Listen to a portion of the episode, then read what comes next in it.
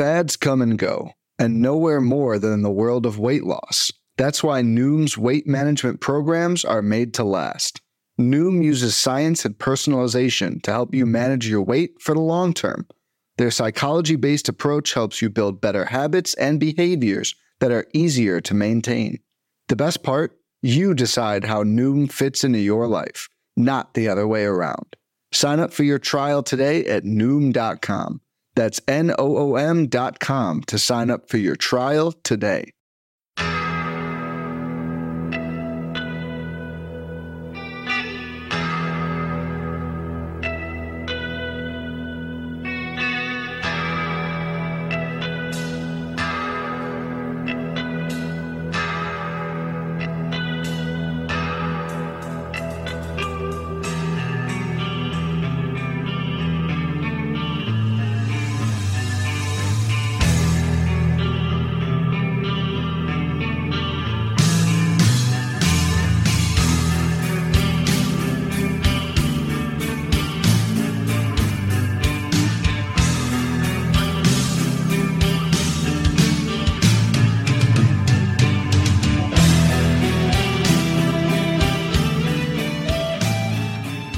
And welcome back, everybody, to another episode of Bub on the Bat Flip, episode 143. As we continue our positional previews for the 2023 fantasy baseball season, we head to the outfield. Do part one of the outfield on this episode. It'll be the top 15 outfielders plus some late targets, and we'll do 16 through 30 next week, so on and so forth, to get you ready for the 2023 fantasy baseball season. You can find myself on Twitter at BD and my co-host, as always, on Twitter at Batflip Crazy. Toby, how we doing, my friend? Uh, doing well, Bubba. More and more projections are coming online. You know, we got steamers up there. We got the Bat X and the Bat, and we got Razzball, which is you know Rudy Gamble's take on on steamer, which is also helpful. So a lot of projection systems coming coming through. So that excites me because I feel like that's the start of my baseball season this year. Yeah, it's um uh, over at Gaining the Edge, uh, Simeone, Michael Simeone, SP Streamer he's kind of taking your approach this year where he didn't really want to make any rankings and do too many drafts until he got projections out. Now, once the bat came out, he started using Rudy's deal. He's starting to put stuff together, and he started to get the the itch, kind of like how you are. A lot of similar uh, thoughts. It seems like you guys have in uh, with the you know projections and whatnot. So it's uh, it is go time. ATC is supposed to come out on Wednesday the 18th. That's what the latest tweet said. So we'll have a by a the time of, you're listening to this, yep, exactly. probably most likely it should be dropped out and then obviously there'll be updates because even um, Derek Carty, Cohen already, Ariel already said that there's going to be more adjustments because they haven't even factored in the rule changes. Toronto's changing their ballpark. There's a few other things that are taking place, but um, it won't be, I don't think anything too drastic. Just something to keep in mind. There will be alterations as the draft season goes on. But um, let's get into the outfield. Let's talk about the outfield. Everyone talks about how it drops off a cliff so fast. Five, you know, five outfielder leagues, 12 team league, that's 60 outfielders, 15 team leagues that's another, you know what, 15, 75 outfielders. So it gets deep real, real quick. How are you approaching the outfield position this year? Yeah. Um, I don't know. I think it's interesting. I think generally my approach, what I'm trying to do is kind of what you just articulated, is really trust the projections and and the, that process. And um, and so with that in mind, I think that I think that there's obviously some real talent towards the top that people have talked about. But I do think that there's kind of little pockets of value here and there, um, or perceived value. You know, when I'm taking a look at the projection versus where people are with ADP, there's a really nice little group, you know, between 50 and 100. Um, you know that, uh, you know, actually even like 50 and you know 120 or so. There's a few players in there that that look like they're pretty good.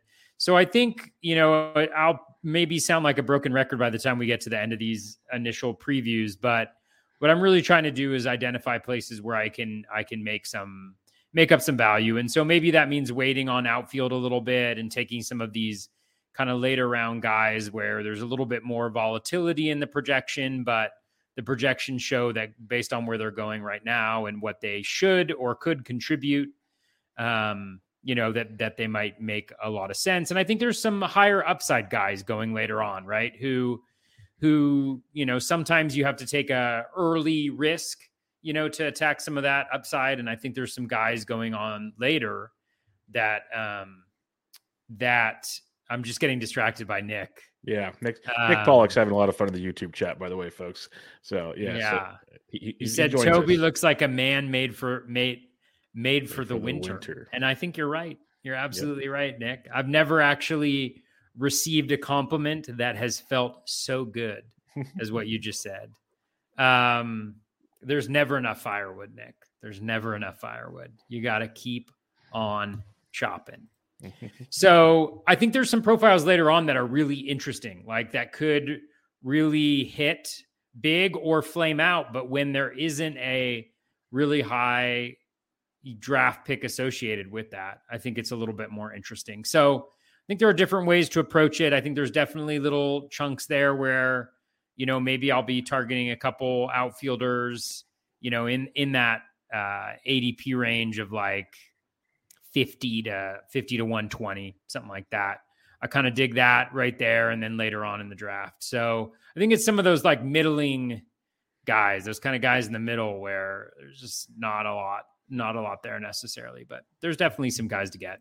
That was all over the place because we were inter- interrupted by this beautiful, you know, Person. dissertation of how lovely I am on in the chat. So yeah, yeah, Toby gets easily uh, you know, blushing, and uh, when it comes to Nick Pollack, that's his uh, Dairy Queen squeeze. So um, you, you, got you got to watch out there. It's, it's, and Nick's already trying to be like, "Hey, are you coming to see me pretty soon?" He's already he's already putting the moves in the chat. So wow, watch out for Nick Pollack well, there. The one nice thing about summer is ice cream.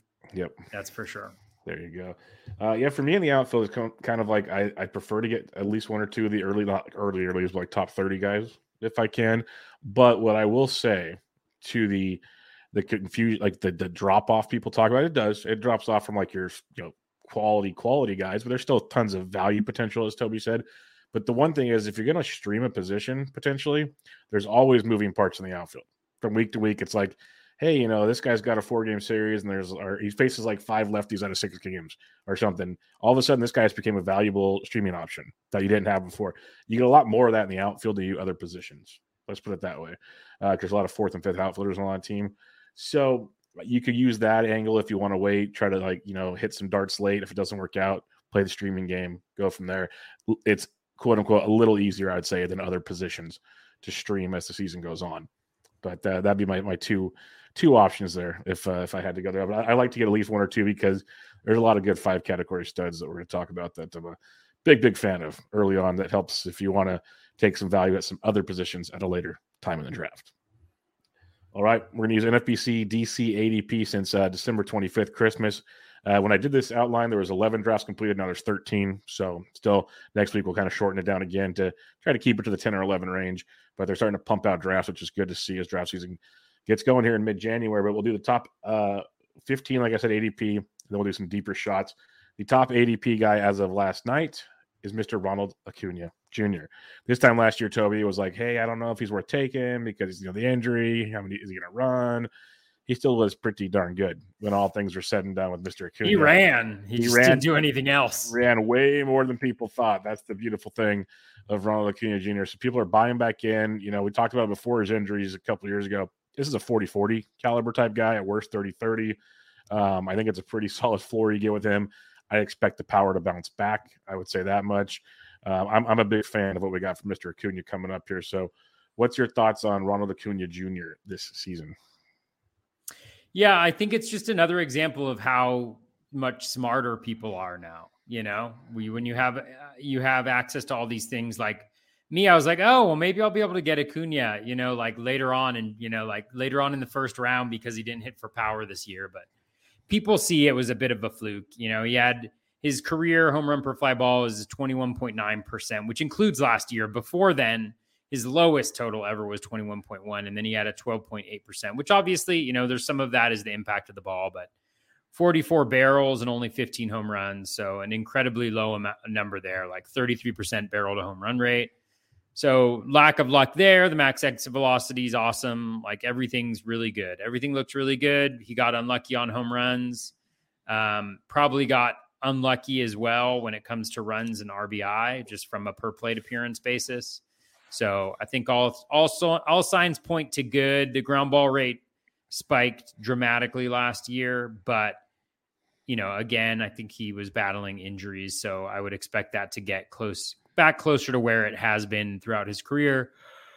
Closer to 40 percent excuse me. Woo. I'm really boring myself even here.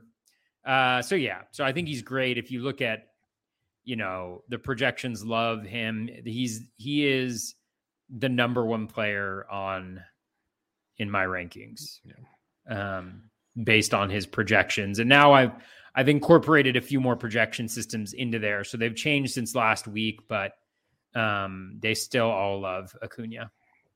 Yeah, there's nothing not there's not much not to love with Ronald Acuna Jr. Like uh, he was battling injury as you mentioned last year. I'm, I'm, expecting things to get kind of back to status quo. You could kind of pencil in a 265, 270 average, a 30, 30 plus upside. Love it, absolutely love it. Going to be hit at the top of a very good Braves lineup. So you don't have to go too deep into this. It's um, a nice. I don't call it a bounce back. It's more like you said. People are just smart enough to realize, like, hey, this isn't who he was. He's still young. He's going to be just fine. I, am all aboard that. I, I'm okay being wrong if he's not. If he's really something, I'll be wrong because the ceiling he brings to the table is going to be outstanding. Uh, the second outfielder off the board is a very exciting young player. Again, it's a trend we have here towards the top of the opposite position, and that is Julio Rodriguez of the Seattle Mariners. Rookie campaign, 28 homers, 25 steals, 284 average, was just playing out outstanding. Kind of slowed down a bit in the second half. That's something to kind of keep in mind. There was a little bit of a, a pullback because he was just so good out the gate. Still a great season. Not a lot of complaints there, but um, to me, uh, uh, he's definitely just behind the Acuna for me. Yeah, he's um, he's very good as well. There's projections don't like him as much, thir- ranked thirteenth, but you know, uh, right at twenty nine dollars about. So projection doesn't like where he's going right now in drafts, but you can see the upside clearly you know, he's got room to grow into that potentially with some skill development, like increased contact or better plate discipline, potentially. You know, the one thing I'll say is I think the major question mark is around that batting average. 345 BABIP, you could clearly see why a guy like him might have a higher BABIP than than average, but we don't have a long kind of history or track record to kind of tell us. So the projections see that going down a little bit, I think, which probably accounts for you know that lower projection. Um, so he's he's fine, but I mean, you know, you're starting off with a 25 25 guy with you know a good batting average. So I think it, I think it's nice. I probably wouldn't go him, but I can see why people would. Yeah, it's fun because like I, I was a part of that first DC that we were drafting before the season was even over, like a bunch of delinquents, and like the biggest talk was should J, uh, Rob be number one, and there was a lot of people saying sure, like there's no argument against it. And that's the funny thing about early drafts and the more research you do and projections you look at and other things, it's like still an amazing player. Wouldn't mind if he fell to me in a draft, but there's my keyword fell to me in a draft. I'm not reaching for him where other people will reach for him. I think he's still a great player. He'd probably have to be like six or seven for me because there's the, the Acuna's, the J Rods, probably even have Judge ahead of them. I honestly think I'd rather have Kyle Tucker personally. That's that's me. Um, it's just there, there's a lot of other situational plays uh, to go there, even Trea Turner potentially. But it's it's a real interesting dynamic uh, with with J Rod. I got nothing nothing against the kid. I think he'll be very very good. Just um, he's gonna be a little too rich for my blood, I think, because most people will have him higher than me in drafts. The third outfielder off the board, and you know, at one point was like the first outfielder off the board, uh, ADP of five is Aaron Judge coming off the 62 home run, 311 average, 130, 133 runs, 131 RBIs, 16 stolen just just video game numbers from Aaron Judge. And the bugaboo most of us have always had with Aaron Judge is health. Well, the last two years, 157 games, 148 games, over 633 at bats each or plate appearances each season. That's a big boost. And we've always known if he's healthy, he's an amazing hitter.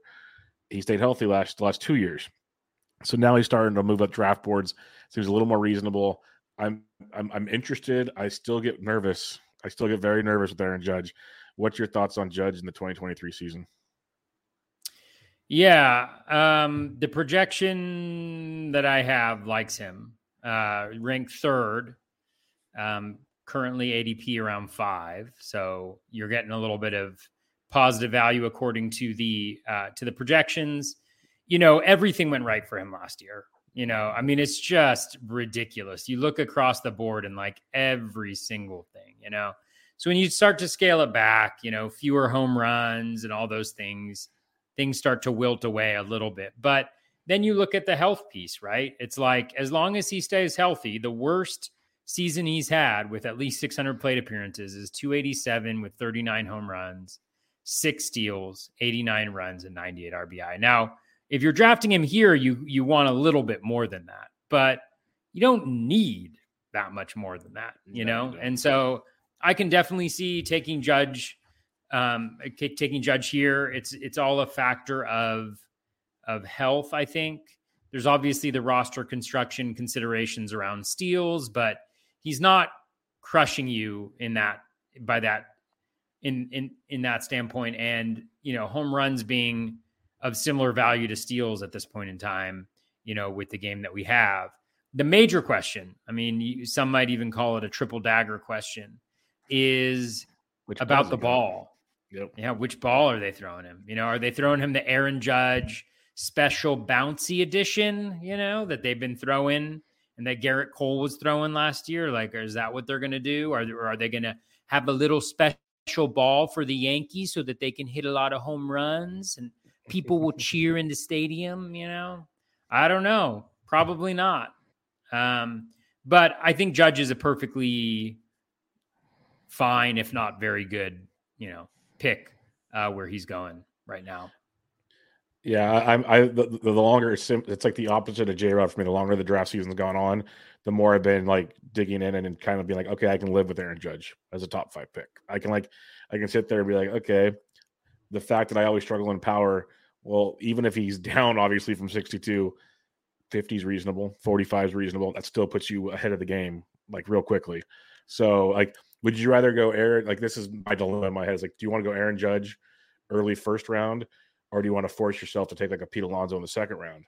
Pete Alonso is very good too. I have nothing against Big Meat Pete, but I think I want Aaron Judge in that scenario.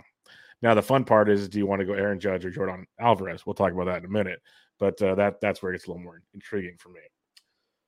The fourth outfielder off the board that we will talk about is Kyle Tucker. Uh, 30 home runs, 25 steals last year, only hit 257. That I'm expecting that to go up big time the guy's just a beast. It'd be nice if he ever hit in a quality spot in the order consistently. That'd be a plus. That that's like a broken record by now. He still produces when he hits fifth, and he's probably gonna still hit fifth because you know why would you put him in the three hole or something to make him very productive? Who knows? But I think he's still an amazing player. He's what people want Juan Soto to be. That's who Kyle Tucker is. And I think even if, if it ever ha- clicks, he's a 30 30 guy someday. But at worst, you're getting 30 20, which is pretty darn good. I think you're going to get that on a regular basis. So I love Kyle Tucker. So I'd almost take him over J Rod just for the consistency factor. I know what I'm going to get from Kyle Tucker, where J Rod, it's only the second year. Like there's a lot of things that can go up and down for the kid. So I love me some Kyle Tucker. What about you? Yeah, uh, I loved Kyle Tucker too. Um, I just, you know, the projections still say it's not like a quote unquote value pick. Not that you're really looking for value picks at this point. It has him ranked 10th and ADP at five. You know, so he's negative five, but he's a $30 player, 30 plus dollar player. Um, you know, I just love the skills. I just love the skills. You know, great borderline elite contact rates, you know, hits for power, the BABIP last year was incredibly low. So, you know, we all know the story. So that probably gets a little bit of a boost up. You know, maybe not to the 294 of 2021, but um, I think he's going to be really good. And, and I have no issue grabbing him here in the first round either. I think, you know, I think there's, yeah, I think there's, um, he's going to have one of those years. He's going to have a year sometime where it's just MVP off, type stuff. Just yeah, just unbelievable, you know. So and maybe that's this year. And I haven't taken a look at roster resource yet to see where they're projecting that he's going to hit. Um, but that has always been kind of his challenge, right? Is that he's hitting sixth or seventh in the lineup. He's he's back he's back to sixth. Um, yep. At some point, he'll be able to overtake Michael Brantley in the two hole, but um, or you know, Bregman could over take Brantley and he could hit three or you know whatever. But um, I think that's the major you know little caveat there. But he's provi- provided really good production the last two years in doing that, so I, I got no problems with it. The fifth outfielder off the board, uh, aforementioned Juan Soto, who we all love, OBP machine, But what a rough year for him. I tweeted out some splits between the Nationals and when he went to the Padres, where he was even worse last season. Um, he still hit his, you know, his home runs. He still hit 27 homers, only stole six bags, which you kind of expect. 93 runs with only 62 RBIs. And at first I'm thinking, oh, it's because he was with the Nats. No, he got more RBIs than the Nats than the, the, the Padres. And yes, he played more games. I'm not stupid, but it was that bad. 242 average. The BABIP dropped exponentially. But just a lot of metrics that make you confuse with Soto. He was just off last year. He's probably hurt a little bit, but um, I'm not worried about him. Let's put it that way. It's Juan freaking Soto, but it was a rough year last year, a very bad year. But he's gonna be in a great Padres offense. I just the fact I like Tucker more because Tucker runs. Soto's not running anymore. He's just not running. Outside of that, they're very similar players to me. Honestly, they don't strike out a ton. Soto walks a little more. But give me Tucker's uh, ceiling on the stolen base department. Other than that, Soto's still a beast. It's just um, it's getting tougher and tougher to love him because he's definitely not running anytime soon.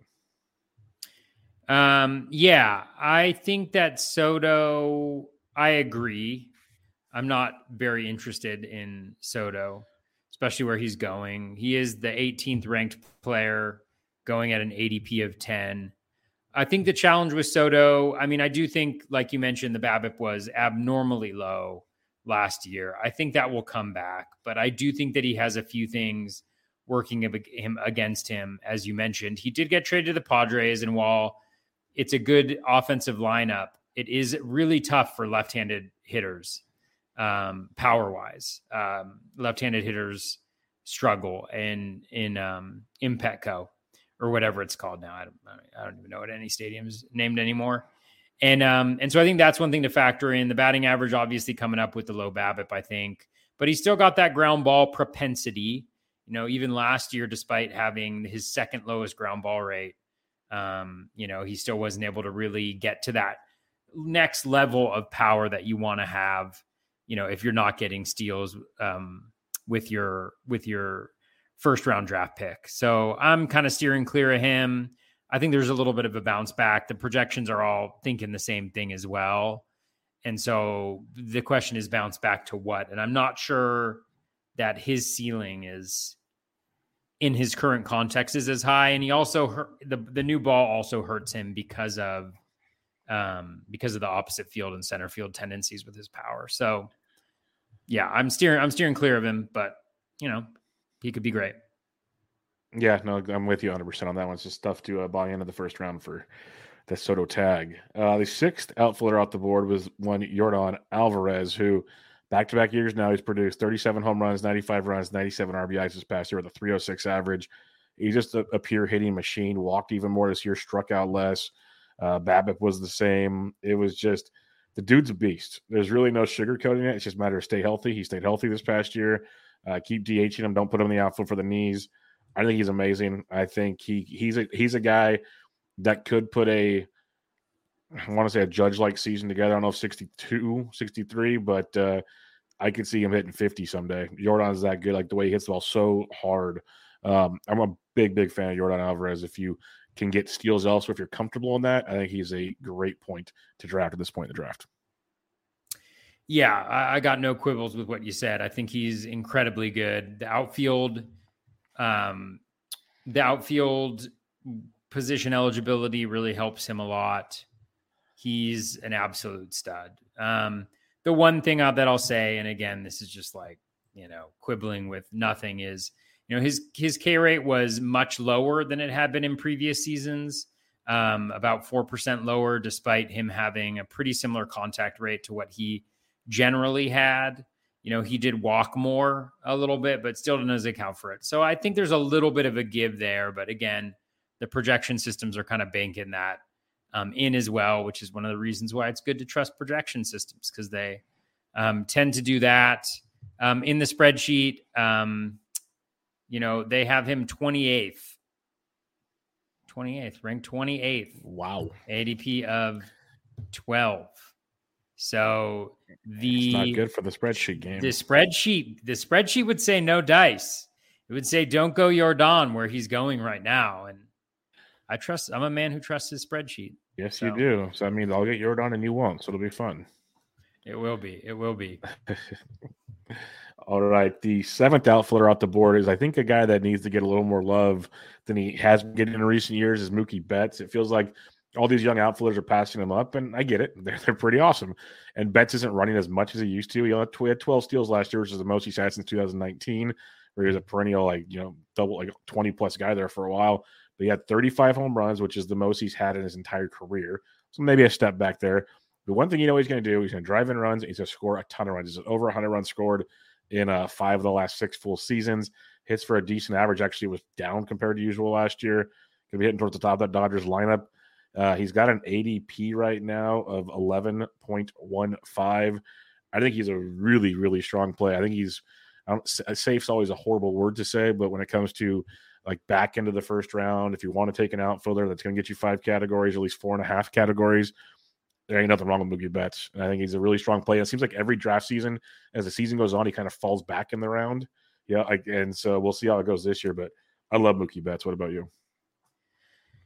Yeah, I mean, I think you know Mookie's really solid across the board. Um, nothing overwhelming, nothing spectacular, but except for the run totals, the run totals are spectacular. But um, very good, very good, very balanced. Um, I got nothing super negative to say about Mookie at all. You mentioned that he did have a career high in home runs last year. He also had his second highest barrels per plate appearance which is pretty impressive for a guy, you know. Um, I say his age like he's old, but he's 30. He's just been around for so damn long. Um, so yeah, I think Mookie's totally reasonable and fine. Um, he's good. The spreadsheet doesn't love him. Uh, story of the day, uh, rank of 21, ADP of 12. So if you're looking for values, quote unquote values, according to the spreadsheet, early outfield is not the place to go. So but with, do you yeah, believe the spreadsheet? It's what we all got to ask ourselves all the time. Well, just realize if you draft with Toby, you need to get early outfielders because he's going to have all the other ones as values later, and you're never going to get them. Is what it comes down. Or you're going to have to fight for them. I don't know if you want to fight a lumberjack in the middle of your draft. It's going to be tough. Oh, dude, you don't want to um, mess with this, especially, especially a lumberjack in spring when I'm going to be doing drafts, in Vegas, like in live. March. What happens in Vegas stays in Vegas, so just watch out. Well, I mean, you know, I get a little grumpy when the winter's ending, you know, so look out. When the ice melts, so does uh, Toby's patience. So watch out. You got All it. All right. The eighth outfielder out the board is Fernando Tatis Jr. We talked about him last week. There's like tons of uh, potential there if you want. Uh, he's still got that ADP around 19. I imagine that creeps into the first round uh, sooner than later. So, do you have anything to add? We hit on him pretty much heavily last week. Yeah, nothing to add there. You know, the only thing that I'd say on on him is, you know, um, there's there's the great podcast that um, Rob DiPietro did where he had Phil and Steve and um, Jeff and and Tanner, and one of the things that they talked about pretty extensively was you know, not having to take these risks early on. You know, so even though Tatis Jr. appears, he seems like, oh man, in my in my spreadsheet, in my spreadsheet, he is a shortstop. So I have to change what I'm looking at here. So he is the sixth ranked player and his ADP is 19. So you would look at that and you'd be like, oh man, you got to go with this guy. You got to go with this guy because the spreadsheet says it, right?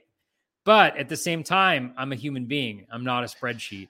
And I know that there's the risk. Yeah. I know that there's risk. Um, or look at that, Rob DiPietro. I say his name and he shows up. He, he shows up. I mention his name and he's there. Um, and so he's in the chat, ladies and gentlemen. Those of you listening to the podcast afterwards, Rob DiPietro is in the chat. Um, so yeah, so I think that like uh, yes and no. Spreadsheet loves him. Common sense doesn't. Probably split the difference, which means ah, there's probably players that I like more that I feel a little bit more comfortable taking at this point in time. All right, then let's go to the ninth outfielder off the board. And this one was so much fun when I looked at his numbers a week ago for an article I wrote at Fantasy Pros. That's Mike Trout, ADP of 22. And it's always like, oh, Mike Trout doesn't stay healthy. Mike Trout doesn't do this. He's going to kill your team. Let me explain this to you. Yes, he didn't stay healthy. He only played 119 games last year. It, it, it's not great. He's still at 283 with 40 home runs, 85 runs, and 80 RBIs. Like the runs and RBIs, you want a little more for. Like I think I think we're we're, we're given that. We know he's not going to steal. Like you're not drafting him to steal bags, but he still hit 40 jacks and hit 283 in 119 games. I'm still concerned about his health at all times, just because that's who Mike Trout is. But he like you know we're talking about taking a chance with Tatis. Trout's right in that boat too. If he somehow puts together 130 to 140 games, like watch out type situation. Um, and now you're not paying as much of a premium as you have in years past. Like even with the question marks, he was still going in the first round. Now you're getting them in like mid second round. If you look like at his maxes and mins, it's 18 to 28, almost the end of round two in certain situations. I'm a lot more intrigued with Mike Trout. Still haven't clicked the button on Mike Trout yet, but looking at what he actually did last year, I'm a little more intrigued. Uh, what are your thoughts on Trout? I'm guessing the spreadsheet doesn't like much either. I got big news. Spreadsheet, spreadsheet likes Mike Trout. Oh, look at this. spreadsheet likes Mike Trout. You don't want to know who I blame? I blame the Bat X because the Bat X loves Mike Trout. Loves Mike Trout. Five more home runs than Steamer. Eight more RBI than Steamer. It's a heck of a stat line. 13 152, 152 games too. 13 point uh, batting average lean for the Bat X. That said, even the Bat X batting average of 269, Mike Trout has not hit lower than 281 in any season with any number of plate appearances since 2011 when he hit 220 as a rookie. So it just gives you a sense that yeah, that it's it's good uh, for Mike Trout. The again though, I mean, I think you're in the same dilemma as the Tatis Jr., where you're like, ah, you can't stay healthy. Is this a consistent thing? You know, and maybe you got to just be like, mm, there are other guys that I could pick here where it's safer and they're also values. So I think that's the question too: is relative uh, value. I think that's one thing that's important for a lot of um, for a lot of our our decisions we make throughout a draft is trying to determine relative value and in an uncertain future. I mean, really, when I think about life, I think about how do I define relative value in We're an all uncertain, in uncertain future. future We're all in uncertain future. There's no I in team, but there is one in Indeed, and that's the hiring platform that you need to build yours. When you're hiring, you need Indeed. Instead of spending hours on multiple job sites searching for candidates with the right skills, Indeed's a powerful hiring platform that can help you do it all. One of the things I love about Indeed is that it makes hiring all in one place so easy because Indeed does the hard work for you. They show you the candidates whose resumes on Indeed fit your description immediately after you post so you can hire faster. Join more than 3 million businesses worldwide that use Indeed to hire great talent fast. Start hiring now with a $75 sponsored job credit to upgrade your job post at Indeed.com slash BlueWire Sports. Offer good for a limited time. Claim your $75 credit now at Indeed.com slash BlueWire Sports. That's Indeed.com slash BlueWire Sports and support the show by saying that you heard it on this podcast. Indeed.com slash BlueWire Sports. Terms and conditions apply. Need to hire? You need Indeed. Yeah. God. Bye bye. I want to talk about a guy that's that was rookie of the year last year, Michael Harris the second, and he put together a great 297, which everybody drools about. 19 homers, 20 stolen bases, 114 games. You look at the projections, the average drops as kind of expected, but he's still about a 2020 guy. Now the question is, do you want to pay an ADP of 27 for him? He's gone as low as 42. That's a little more of a conversation worth having. But you're basically paying back into the second round for a guy like Michael Harris, who to me, I see some similar profiles going a little farther behind him in drafts that we've seen do it more than once. Don't dislike Michael Harris, but it seems like some people like him much more than me.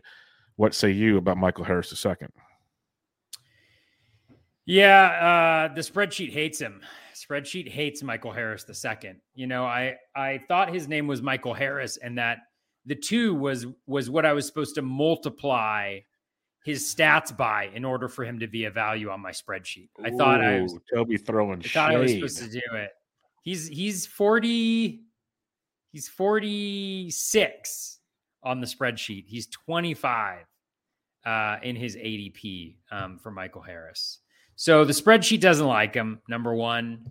Um, let's let's see what we got. So he had 19 homers, 31 barrels. That's that's decent. But he had a really high ground ball rate, 56.2%. Home run per fly ball at 22.9. BABIP at 361. So I think what is probably being baked into this is is some as a decent amount of a regression. The plate skills, I would call them. I would call his plate dis- discipline. Um, Michael Harris, the 41.7% O swing. Um, and then his contact rate is actually below league average as well. So, uh, guys, guys, let's let's settle let's settle it down on Michael Harris the second. All right, let's dial it back. All right, all you people drafted Michael Harris the second, dial it back two notches. Okay, two notches on the Michael Harris, the two. Toby's uh, Toby's feeling some Michael Harris uh, hate on this pause. This will be fun. This, this, this is good right here. Uh, the 11th outfielder off the board, we talked about him a few weeks back, is Dalton Varsho, the new Toronto Blue Jay. Uh, obviously, a catcher who we love at catcher. That's why he's going so early here. But we he's proven to be valuable in the outfield as well. But you're probably not rostering him to play the outfield if you draft him early. Uh, any other thoughts on Dalton Varsho that we didn't hit on before? Yeah, you know, I have a I've got an interesting strategy point on this one. I I think you should um I think you should draft Dalton Varsho and start him in the outfield. Um I don't know if you've seen the new Blue Jays outfield, but it's cavernous. Oh, yes. Yes. It's cavernous, you know, and if you put him at catcher, I don't know who's going to play center field on your fantasy team and be able to cover the whole outfield. Um, so I would I would draft two catchers in addition to Dalton Varsho, um, for sure. That would be my approach. Uh, Toby's got all the laughs tonight, folks. Watch out. He's feeling it. He's on a sugar I'm, I'm on a roll. I'm on a roll. Uh, that was a 12th, joke, by the way. I, I know. Please do not do that. The 12th outfielder off the board, ADP of 36, is Randy Arozarena. Uh, this is one guy that I target year in and year out. And It's like he hit 263 last year. The average dropped kind of what you never, you know, he always had such a high BABIP when he hit 274 and everything. So you kind of expected some drop. But again, another 20 homers, 32 steals. The runs, the RBIs are there. He's got that 2020 potential time and time again, with maybe even more, especially the stolen base department. Going to play every day. He's one of the few Rays you're pretty confident is going to be out there every single day. And they just let him run. Even when he gets thrown out all the time, they just keep letting him run. It's a beautiful thing with Randy Arozarena for fantasy. That's what we want. And it's like, why would I go for Michael Harris the second when I can go, Randy Arozarena a few picks later? Stuff like that. And that's what I was kind of hinting at earlier. There's other profiles that I like more that give me a 2020 base with potential. I love Randy Arozarena. I've loved him every year since he's you know had that big postseason. Nothing's changing this year for me, Toby. What about you? Yeah, I, I agree. Um, the spreadsheet likes Arozarena more than it likes Michael Harris II. Um, I will tell you that much. Um, they are relatively similarly valued, but um, Arozarena, like you pointed out, is going later on. You know, rank of 40, ADP of 37 at the moment. So um, Arozarena, yeah, I think you know the steals are are key, like you mentioned before. Um, you know, pretty gold with the 20 20. You know, you're drafting a lot of guys in the first round and you're hoping they go 30 20. And this is a guy that could go 20 30 or has gone 20 30 from where where you're drafting him. So I think it's a super interesting um, profile. It's been consistent. He's got two straight 600 plate, plus plate appearances. I don't see why he would dial it back when it comes to like running or or anything like that. So um, I think I think it's nice. I think it's really nice, and he's he's been pretty consistent, you know, like the last two years, 8.2% barrel, 7.9% barrel, career 8.3%, you know, yep. um, batting average 274, 263 in those two full seasons. Um, I just think there's, yeah, I think it's really, really solid. I mean, maybe you're leaving a little bit in the runs and RBI just because the environment and the Rays offensively leave a little bit to be desired. So, um, I might not want him leading the line or something like that, but he'd be he, he's he's really solid. Yeah, I'm a huge fan of Randy. Uh, been targeted many many places for me. Uh, the 13th outfielder off the board is Luob, Luis Robert Jr., Robert Jr. It changes every time someone I look it up. So I'm going to go with Robert Jr. right now.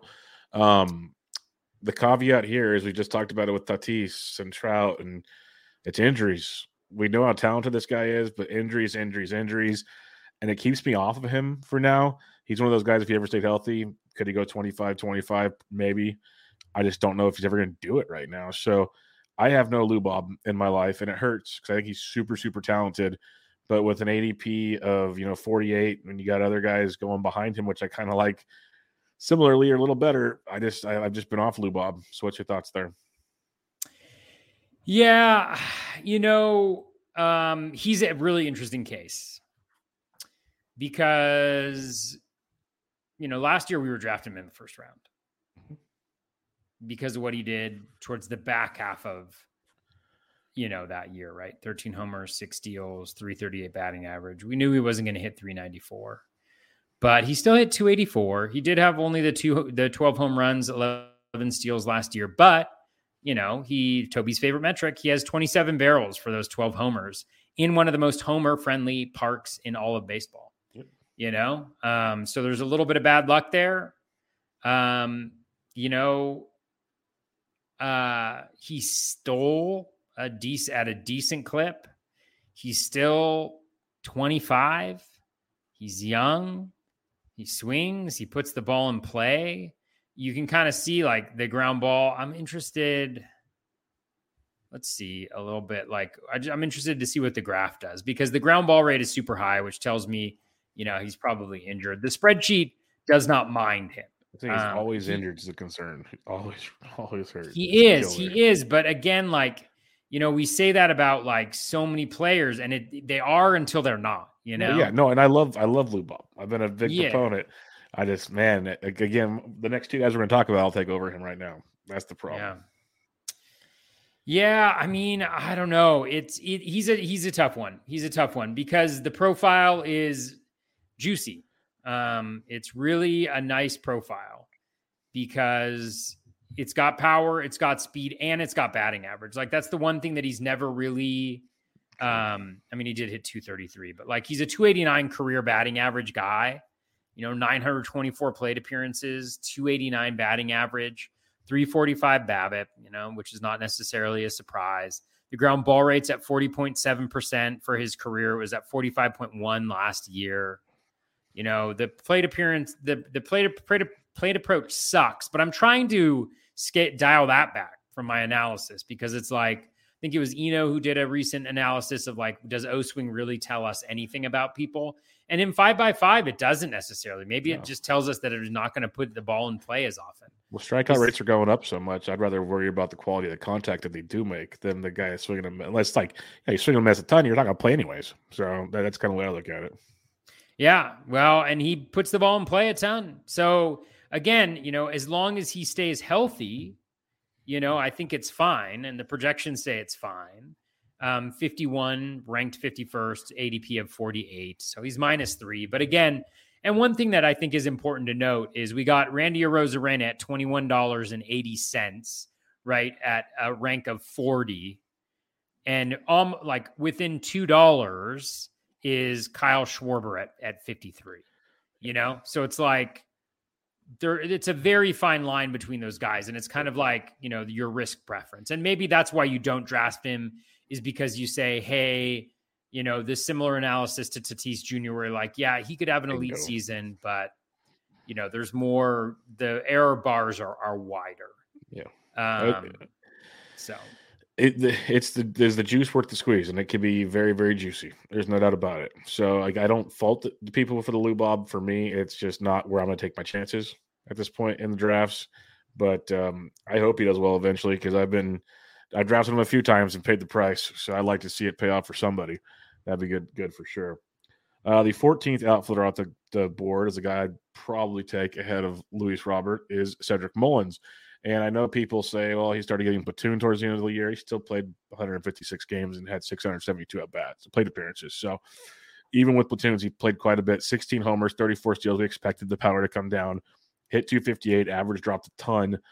But again, this is a guy that's got, you know, 15, 30, 20, 25, 20, 30 potential at all times. I think I really do. Um, I love Ced Mullins, and now you're getting him at a better discount compared to last season. Um, so yeah, I, I got no problem with some Cedric Mullins. What about you? Yeah, um, he's a zero. Spreadsheets. The spreadsheet is agnostic. It's normally not agnostic, but it is agnostic on um, on Cedric Mullins. Yeah, he. Um, I think the analysis is spot on that you just did in the sense that like you know, people are saying, oh, well, the, there's the platoon piece. Well, yeah, he still hit 672 plate appearances. He's got that much in two of the last, you know, the last two years. He only six hit 16 home runs. So you're like, ah, what a dud. He sucks. But then you're like, oh, well, his home run for fly ball was 7.7%, which is the lowest of his career, right? Yep. Um, he had 24 barrels, you know, 16 home runs. So that's like a reasonable approximation, I think. But you could also make the argument that maybe you know, given he's he's really done a number on his ground ball tendencies earlier on in his career, that that that there's the possibility of that going up. So you have another kind of 20, 30 guy. I guess my question for people drafting Michael Harris is why not wait? Yep, 100%. For this guy too. Like yep. either one, him, Arozarena, or even the next guy. Or I the mean, next guy. Like, yeah. Yeah. There's a whole slew of guys that have that 2020 potential sitting back here that you can wait a round or two on, if not more. Yeah. Yeah. And that next guy, the aforementioned Adolis Garcia, has an ADP close to 60 right now. It's like 58, 59, depends on where you look. And I know, like, we were uh, going into last season, it's like, oh, he went 31, 16, 243. Oh, who is this guy? He can't do it. Well, he went out, went 27, 25, and 250 and drove in 101 runs and kind of looked like he improved a bit, if not stayed the same. Like, you know, his, his, you know, the hard hits, the barrels, the max, all this stuff, it went up a little bit, but all in all, very similar profile what we saw the year before. His strikeout rate dropped three and a half percent, which is which is a plus as well. I love me. I'm buying into that at least now. It's one of those things I've always said, show me again. Well, he showed me again and showed me very well. And it, it, again, why would I take a higher pick on Michael Harris when I can go get Arozarena or Mullins or Adolis Garcia? So yeah, this is a I'm a big fan of this as well. Yeah, the uh the spreadsheet does not like Adolis. It doesn't um, surprise me. It does not like Adolis. Um but you know, with that being said, it's because it's the batting averages that the projections have, which yeah, are really downplaying him. That that's where you're. They're low. Yeah. I mean, the one the one argument I would make on behalf of the projections on the batting average front is you know, he had the same contact rate in 2022 that he had in 2021 in a similar number of plate appearances, but his K rate was, you know, three, about three and a half percent uh, lower. So if you take out that, if you add a little bit to that K rate, which the projections do in differing amounts, I think that's where you see, you know, the dip in that batting average and him entering the two, the, the 230 range. I think the challenge is making the argument that there's like a higher ceiling to his batting average, you know, and and so maybe that's like maybe he's hit his upside and and there's just downside from here. But as you mentioned, like he's hitting in the middle of the lineup, he's playing every day, he's fast, he hits for power, you know, he kind of does everything, and and it's not like there's any massive glaring weakness outside of his plate discipline, right? But mm-hmm. clearly the Rangers, although better, you know, have they're willing to throw him out there, you know, in the position that he's at. They've only signed pitchers. They're not they don't have that much better offense, right? So um, you know, he is 29, which is fine. So I, I think it's fine. I mean, I think I think you're right. I think they might be a little too skeptical on the batting average but I think the ceiling may be a little bit capped um, right there. But again, you know, if he hits his projection, if he hits 233 with 28 home runs and 18 steals, I mean, would you be that sad? No. And that's a very uh, pessimistic uh, approach, I think, for what he's proven the last couple years. As, as he said, like, I, would love to know if your projections or your, your spreadsheet, if you said, like, if he hit 240 with 28 and 20 like uh, just that little boost would just it would have to because the batting average is what they're they're yeah. fighting on there so and I mean, the batting average is valuable i mean it's yeah. the it's yeah. it is the scarcest uh commodity so that's, that's what this is so I, mean, I knew exactly what it was when you said it doesn't like him like it's because the projections hate his batting average so it's 100 percent what it is and i think that's one of the things that you have to keep in mind you know is each spreadsheet is different and the way that you mm-hmm. approach it is different as well. And so if you see a reason why you think a projection may be missing on a given player because of whatever it is. Like I think a better example would be like Mike Trout where it's like mm-hmm. he's never hit I mean, he's never hit like lower than like 289 yep. in a reasonably long season recently. And, you know, Steamer has him in the 250s and the bat has him in the in the high 260s. Now, it's certainly within the realm of possibility, but do I agree that it's his median drop. median projection? You know, yeah. maybe, maybe not. But the projection systems are pretty smart. So again, you got to think about it. Don't don't don't follow your spreadsheet to the T, like use some of your judgment. And maybe that's a space where there's it's an example of where you want to maybe not change the projections, but just kind of factor it in or look for a similar profile and say, hey, you know, if he actually does what I think he's going to do, which is more, you know, Luis Robert like, then then he's ranked 51st, you know? For sure. Um, which is not a good comp at all because mm-hmm. um, Luis Robert is going to hit a lot higher, but you know what I'm saying for sure, for sure. All right, that wraps up our top 15 discussion for this episode. We'll do a little longer shots here. We'll each do two from ADP 200 to 300. And I love Toby's first one here. I've been drafting them everywhere. So, what do you got on your first one? Yeah, so for um, pick number one, I'm going to go with uh, Ramon Laureano. He's a frequent guest on my teams. Um, uh, Laureano, right now, according to the spreadsheet, you know, he's about a $10 player, which ranks him in at about 165, but he's going at an ADP of 232. Uh, he's clearly going to play every day, which he couldn't play every day last year because he was suspended. Um, there's obviously some injury challenges. I think, you know, the batting average was um, supremely low uh, last year. He did struggle a little bit with contact, but he also didn't have, you know, a full spring training. The BABIP was a career low, career 311. He was at 262. So you can see the room for growth right there. But even with a 233 batting average, which is certainly possible for him, um, but I would I would say, you know, I, I would take the over if I was taking something. You know, getting that with, you know, the bat X projection is 20 homers, 14 steals the A's are going to be bad. You know, maybe he'll get traded somewhere good. But even with that, he's still, I think, a really nice value going where he's going. So that was the number one guy that I, I wanted to kind of highlight. It's a yep. 67, 67 pick difference between what he's ranked in the spreadsheet and what he is going for. Yep, I like that one quite a bit. Uh, the first one I'll mention is Andrew Benintendi, ADP around 219 gets a new home in Chicago, and that is going to be much, much to his liking, I believe.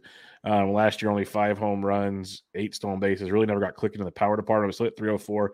More importantly, the best strikeout rate of his career, 14.8. Uh, and he still walked over 10%, which was good to see. But Max EV was the best of his career. He had 5.1% barrel rate, which is kind of normal for him.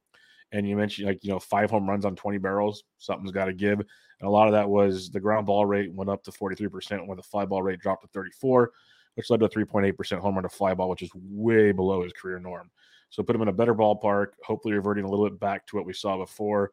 You know, the projections got Benny hitting, um, you know, 14 home runs, 10 steals, 260. I think that's a decent floor for him. This is a guy who used to steal 20 bags in a couple back to back seasons in 17 and 18.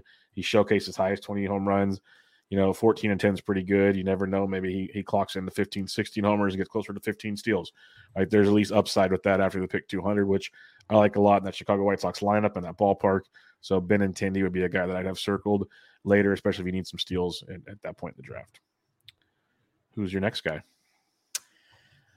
Um, my next guy is, um, and the this the spreadsheet likes Benintendi as well um, ranked 211, ADP at 220. Um, my next guy is Randall Grichuk. Um, and Grichuk, I'm going to go with Grichuk for a couple of reasons. Number one, the spreadsheet likes him. He's like ranked 220th and he's going around pick 260, I think. But another thing that I think is interesting um, is that he is going to the same uh, lab that designed the bat for um, Arenado and Goldie and a couple other big leaguers. um, Grichuk, there was an article that he went to that same place. And so, um, you know, I am, I am sometimes, especially like if a guy already looks good, you know, thinking about what he's done in the past with the power potential, the value of homers being in Coors. I, I like that. So I think Grichuk is a, is a nice little guy going where he's going. Can't uh, you'd imagine he's gonna be better than last year. That's for sure. For sure. Um, the guy I'll, I'll mention, we mentioned him on the first base podcast. That's Wil Myers, uh, ADP at 265, going to Great American Small Park, going to get the the main run in the outfield for the most part. You know, he had seven homers and two steals last year, this is a guy that's usually getting you 15 plus homers. He still has double digit steal capabilities in him. If not, I'm getting five to 10 is reasonable, but the power will be there. You know, hit 240, 250 in a very, very, very hitter friendly ballpark, as we know. Like the Bat X has him for 16 and 6 at 240. It could be it. Maybe he's broken, but I think there's still a lot to like with Wil Myers. Um, you know, 7.3% barrel. The max EV was great last year. I think there's room to go up for Wil Myers. I might be overestimated. Maybe I'm overplaying Great American Small Park, but that is a phenomenal adjustment from Petco Park to Cincinnati. So I'll take a chance at Wil Myers, especially with that first base outfit eligibility. I love a lot. So I think at around 260 ish, I think it's a it's a pick I like to make. Post 300 ADP, Toby. We got two guys each. Who do you got for your first one? Yeah. And by the way, I don't know what happened, but my video has has disappeared. I can no longer see you. Oh, I can um, see you though, so you still look good. Yeah, okay. Good. Good deal. I'm not gonna press anything that would that might jeopardize things. Oh, I figured it out. I figured it out. It opened me in a different tab. Gotcha. Um, when I was jumping around there. Um, the, spreadsheet was angry. Yeah, um, for sure. Um, I'm going to go with a Wil Myers teammate here. I'm going to go with uh, one of the guys I really loved having on my team towards the end of last year, um, which is Jake Fraley. Um, there's always the possibility of a platoon with Fraley. I mean, let's be honest, that's probably going to happen. So you've got to understand that when when drafting him. Um, but you know his ADP is after pick 300, as you mentioned before. I've got him 248th in in the spreadsheet, so that's a value of about 58 picks. Um, the projections have him doing that in in fewer than 500 plate appearances as well. Bat X has him at 15 homers, 13 steals. Steamer has him at 18 and nine. Uh, batting average is not you know tremendous necessarily, but one of the things that I really like about him is just the plate skills are really good. Like the O swing has been low throughout his career, 24.7 for his career. You know, the contact rate is better than league average throughout his career. It was better than, you know, pretty much any point in time in his career at 76.2% last year. You know, so that's all really good. So you've got good plate discipline, you've got good contact skills. You know, the barrel rate at 7.3%, you know, while not outrageous, um, is really solid. You know, 12 home runs, uh, 12 home runs on 12 barrels. So he's very high there but he also you have to factor in kind of the context of of Great American Small Park, and that's the best home run hitters slash hitters park in all of baseball potentially. And so um, I really like I really like Jake Fraley. Um, you know, the challenge being kind of navigating the the ins and outs of of the potential platoon there, but you know, why not give him a shot? Why not give him a shot? Yeah, we saw it last year when he played pretty much every day. Very, very valuable. Uh, for me, I'll go with Manny Margot, Manuel Margot, as likes to be called now, ADP of 311. Um, it's always been a stay healthy playing time situation. And right now, the way the Rays roster is built, looks like he might not be getting platoon. This might be his gig. And with Manny Margot, again, only 28, which is kind of surprising. I feel like he's been playing forever. Um, when he plays at least 120 games, he's had double digit homers in three out of four years and double digit steals in every season. Like he runs and runs and runs. Uh, the Bat X has him for 128 games, 12 homers, 16 steals, hitting 250.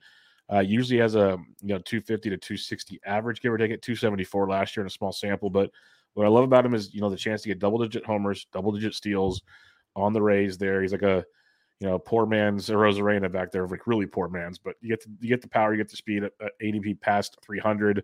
We've always known Manny's got that, and um, you know at that point in the draft to get a guy with double digit power and speed, I'm a big fan of.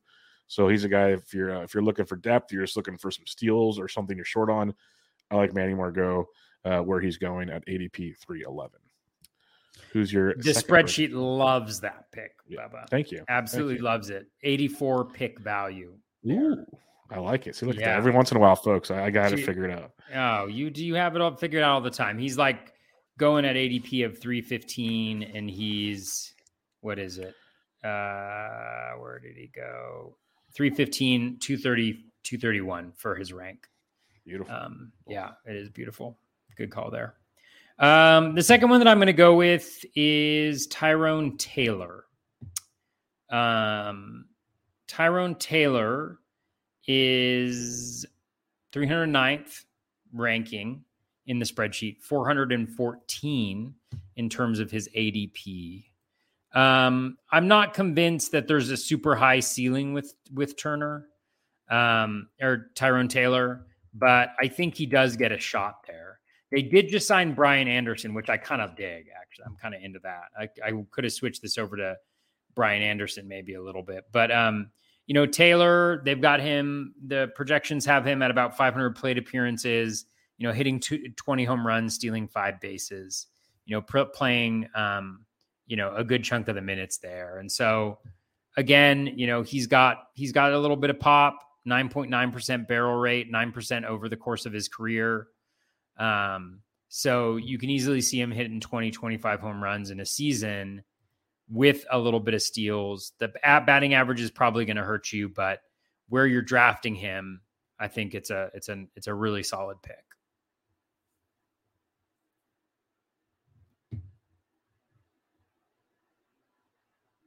Uh oh. Ladies and gentlemen, I've got some bad news. Bubba appears to have disappeared from the podcast. I'm not sure what's happened. I'm going to text him, check up on him. While we're doing that, um, I got a couple questions. Um, I got a couple questions after the last show about the spreadsheet that I'm talking about. So I just wanted to put a plug out there um, for uh, Tanner Bell. Some of you may know him as at Smart Fantasy BB on um, on Twitter. Uh, Tanner has a spreadsheet. He has an SGP spreadsheet where you import the projections and it can get you some values. And it's an incredible tool really revolutionized the way I play the game, and I, I think it's it's incredibly beneficial. So if you go to smartfantasybaseball.com, um, .com, you can you can purchase it. It's well worth the uh, the price of admission. Would highly recommend that. So if you're interested in translating these projections into a dollar value, that's a really good way to do it. There's a lot of different ways. Like everybody has a different way of doing that. Um, you know, so whether it's uh, he also has a projection aggregator, so you plug in the projections, however many up to five, and you add those in, and um, it spits out the meta projection for all those. Um, Bubba's telling me he says, "Keep going, Toby. My computer is acting up." Um, so um, I would highly recommend that. Again, it's at. Um, let me just double check the uh, the URL. It's uh, smart fantasy baseball. Um, smartfantasybaseball.com is is the spreadsheet where you can get your very own spreadsheet care of Tanner Bell, but well worth it. Highly recommend it. I was just giving a little shout out to the um to the spreadsheet. Uh, I just got I just got the new edition of the process in the mail today. Actually, really, so, yeah. I got it a little bit ago as well. I I I you want to know something? I have not read the process or the baseball forecaster yet. You were taking it real slow this year. I respect it. I respect really taking it, it sure. slow. I'm not. I'm trying not to develop any biases. I should read the process. It's also because I've been reading a lot of fiction, and so you have to balance, you know, reading books and um, yeah, you have to balance reading like books and, and reading fantasy baseball books. Yeah, I get it. I get it. I needed to read period. That'd be a good start for me. Um, you like Tyrone Taylor. We always love Tyrone Taylor. So I, I can we support do. that for, for sure. sure. Um, the guy I'll mention, and I know his ADP will keep climbing, but ADP at 430 would be Andrew McCutchen.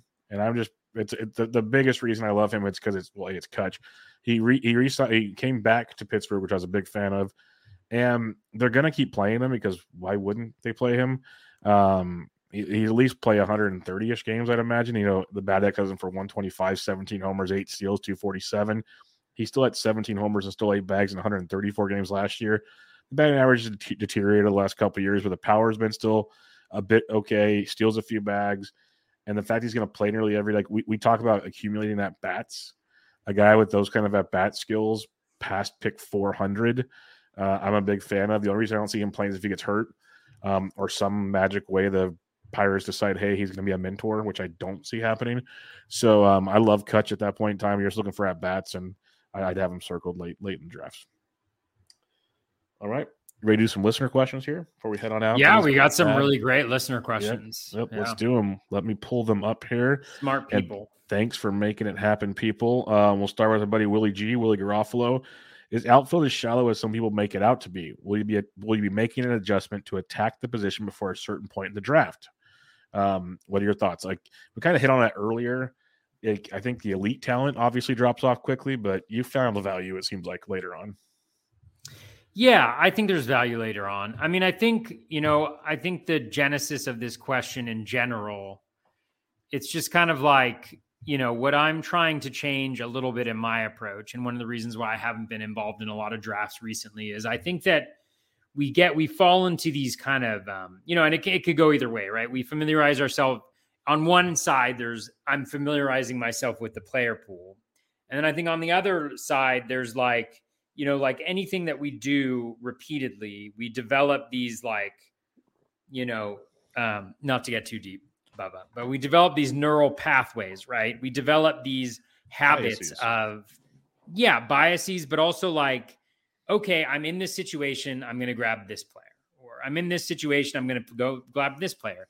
I can choose one of these three players, right? And I think it removes a lot of the flexibility and like the the broader kind of view in some respects. And so what I'm trying to do is really focus on that relative value piece, right? Because if I'm not like if I'm not drafting an early like like if you if you draft an early outfielder, maybe you're not getting an early shortstop. Yep. If you don't draft this, you know, so it's all like the question is who are the best players you can put together that create a balanced team if you're playing in for an overall you know? And so that's really the focus. And so where your weakest elements are i could have four totally shit outfielders you know? They're totally shit. But my infield is made up of gods. You know what i'm saying? So like if that's the case then it's totally okay you know? Well, and that's just the way that the that that the season runs. And and maybe then i'm like okay in FAAB i'm really trying to look out early in the season for guys who are higher up in the lineup or have showing some sort of skill or taking a chance on this guy. So I just think that like, you know, the the um the focus on on, you know, getting these guys early here. What I'm more concerned about is if I see a position where there's like no value, where it's like what I want to see is some some pockets of green and I want to see some pockets of red. So like for those of you unfamiliar with conditional formatting, red being bad, green being good. So I want to see some green outfielders that I can target, and I want to see some red outfielders, which means that other people are making mistakes. What I do not want to see is like a Cedric Mullins, where it's like they're agnostic, where everybody's agnostic. There's just a zero. There's no opportunity for value there, and there's no mistakes that are being made. You know, and and again, like of course I'm kidding around, but I mean like I want to see some of those dark greens or those darker greens, which again, with conditional formatting means a better pick, you know? And so it's like when I look at it's it's like anytime you look at the top end of a draft, you see a lot of yellow.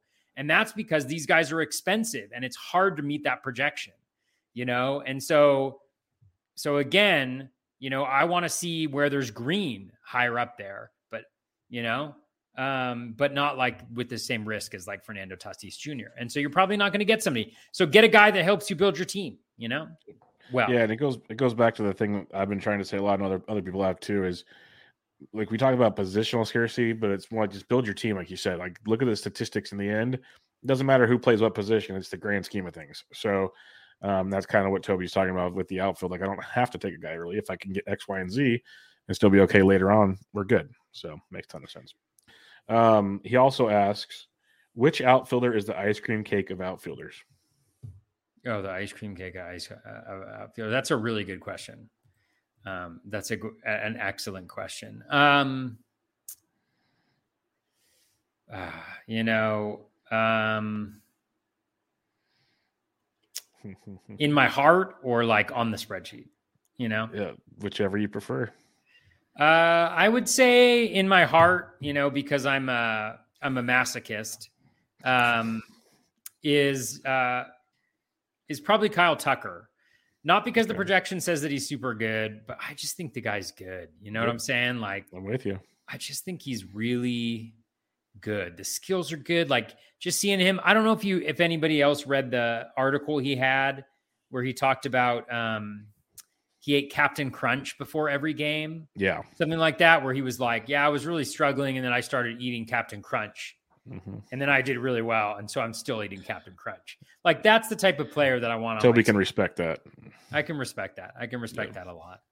Um, you know, uh, yeah, yeah. I'll leave. I'll leave it there. Okay. Jenny Butler has a question for us here. Maybe this question. is a better question for part two. No, this works perfect right now.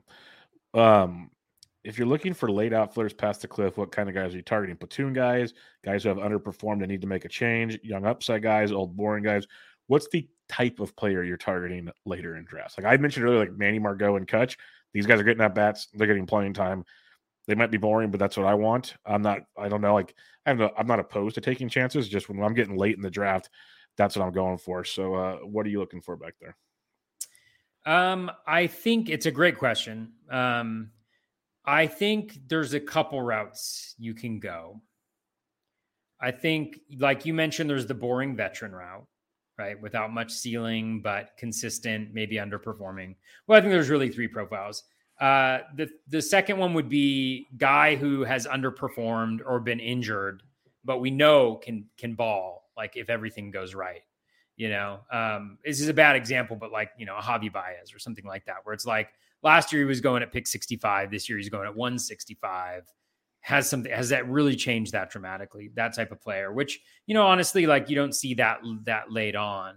But I think that the player that the type of player that I'm going to try to look for probably this year is power speed combo guys.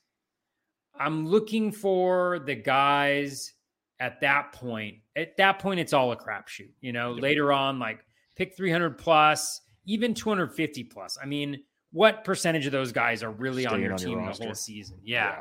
And so I want to try for some of these higher upside guys where if I get lucky, you know, and that happens every year where like a guy starts off just blazing hot, doesn't deserve it, but he gets lucky, right?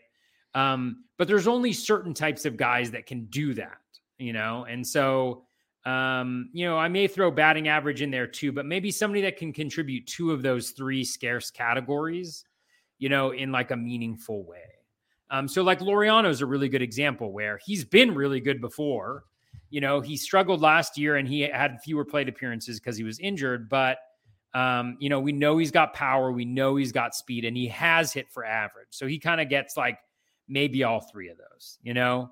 Um, let's see, who's another a- a- example? Avisail Garcia, right? Yep. Crappy last year. I wanted him on all my teams. I got I him like on a him. bunch of teams. Like he, he sucks, but you know, he's also going at pick 320 this year, right? Versus mm-hmm. 218. Is anything all that different? Was last year injuries? Was it lack of preparation? What was it?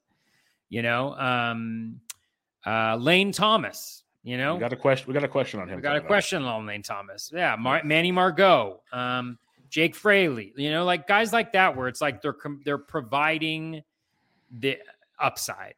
You know, because I think, you know, theoretically, I'm trying earlier on to get guys that I feel better about and more comfortable with. That those are guys are going to provide the core. And so the difference between me finishing like third or fourth in a league versus winning a league is maybe one of those guys hitting. You know, whereas if I go a little bit more conservative in that route, you know, maybe I'm just going for plate appearances or, you know, whatever it is, then maybe just maybe, you know, you don't get the same, you know, you you you don't get the same opportunity. I mean, it's all risk reward, but I think when that when that risk is very low and there's not anything meaningfully different between that player and somebody on the wire, then I think those are the types of shots that I want to take later on. probably. All right, a couple questions here on the YouTube chat, and then we'll get back. Uh, Jimmy D says he's bullish on the Angels. Do you think Jared Walsh and Urshela can be solid this year? I've written up Urshela in a few places. I love him for a late round batting average asset at third base. I think there's a lot to like there. He might even gain shortstop eligibility at some point this season, which gives you MI and CI. Does he light the world on fire? No, but he could probably get you 10 to 15 homers if he gets going and get you a really good average and a very good Angels lineup. So I'm with the Urshela hype. Walsh, I'm still nervous about. That decline last year was pretty dramatic and scary. You're not paying a premium for him now, which kind of what Toby was saying with the outfield stuff, which, you know, if he gets even close to what he was or halfway back to what he was before, it could be nice. But I'm not really in on Walsh, but I do like your show. Do you have a thought on either one of those guys, Toby? Um, not really. Yeah. I'm, I'm not a fan of either one, I don't think. And then Ryan Turner was just echoing what he said. Amen to that. I typically expect zero to 10 steals from first, third, corner infield cherry picked an example in 10 seconds, thought that it uh, not possible ADP wise. But if I have J-Ram, Witt, and Freeman, then now my infield and outfield favorite targets change. So basically, what Toby was saying, like you can adapt based on how you build your team. It's not just a you have to get certain positions with certain productions, basically. Um, Wake Up asks, update on Pocket Aces. Are you planning on doing it this year? Um, maybe. I mean, we'll see. Um, I have not drafted yet. I probably will not draft until February at the earliest, probably late February, I would guess. Um, when I look at the board, here, let me just take, let me open up the spreadsheet here. When I look at the board, there's a lot of feelings. I get a lot of feelings.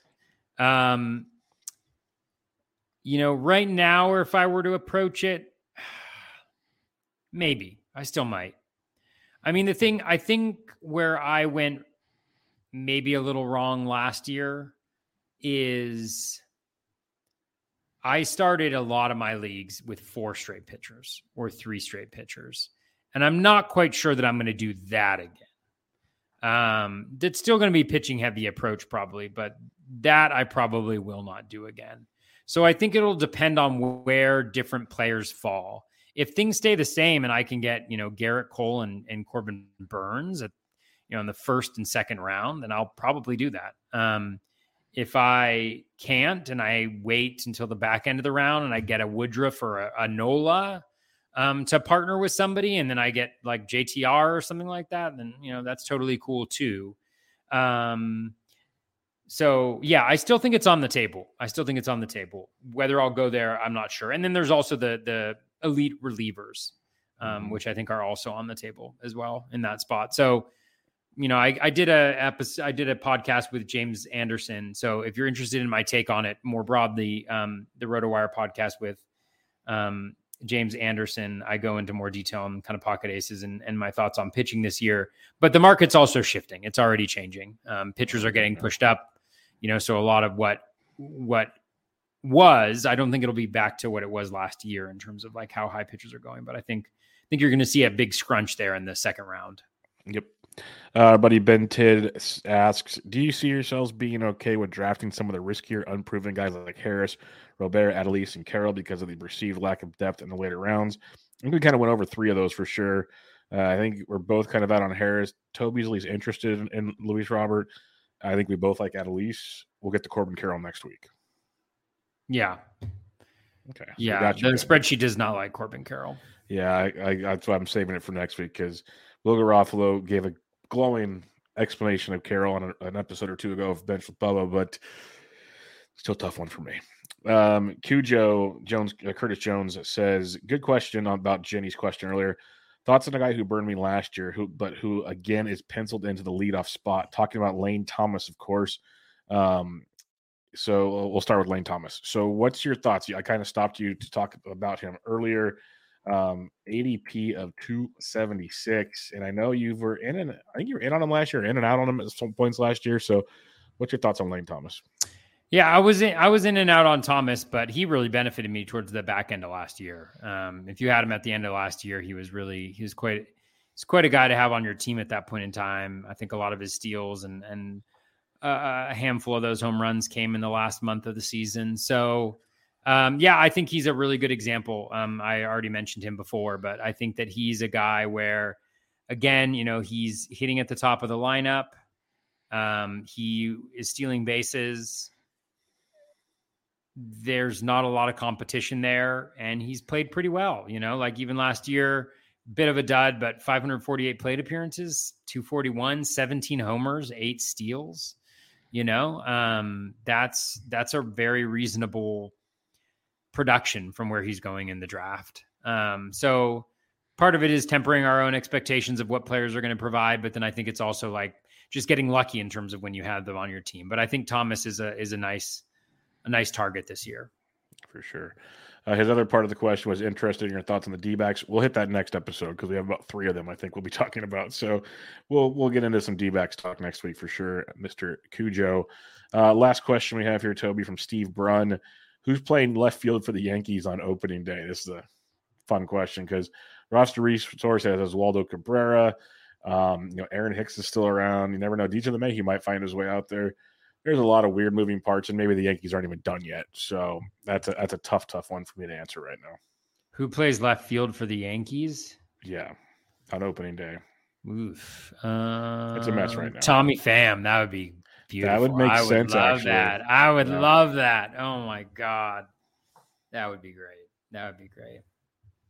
Yep, yep. So it's a tough one. There's, I think they go and make another move. Let's put it that way. I don't think it's. I don't think it's anybody on the roster right now. That's what I, I foresee happening. Could be wrong, but I think there's going to be another addition in the Bronx before that's all said and done. And hey, as much as you don't want to see it, maybe Giancarlo's out there and they get someone else to DH. That would be a nightmare, but an option nonetheless.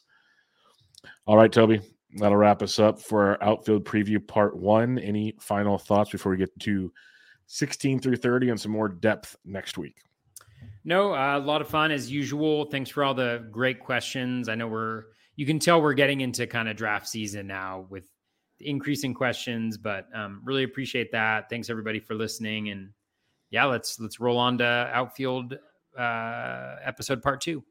Yep, it'll be coming at you guys again next Tuesday night as you guys want to watch it live or download it Wednesday morning, whichever you prefer. But uh, as usual, find Toby on the Twitter there at Batflip Crazy. I'm at BDentric. This was Ben or Bubba and the Batflip episode 143. Thanks for listening, everybody. Catch you guys next time.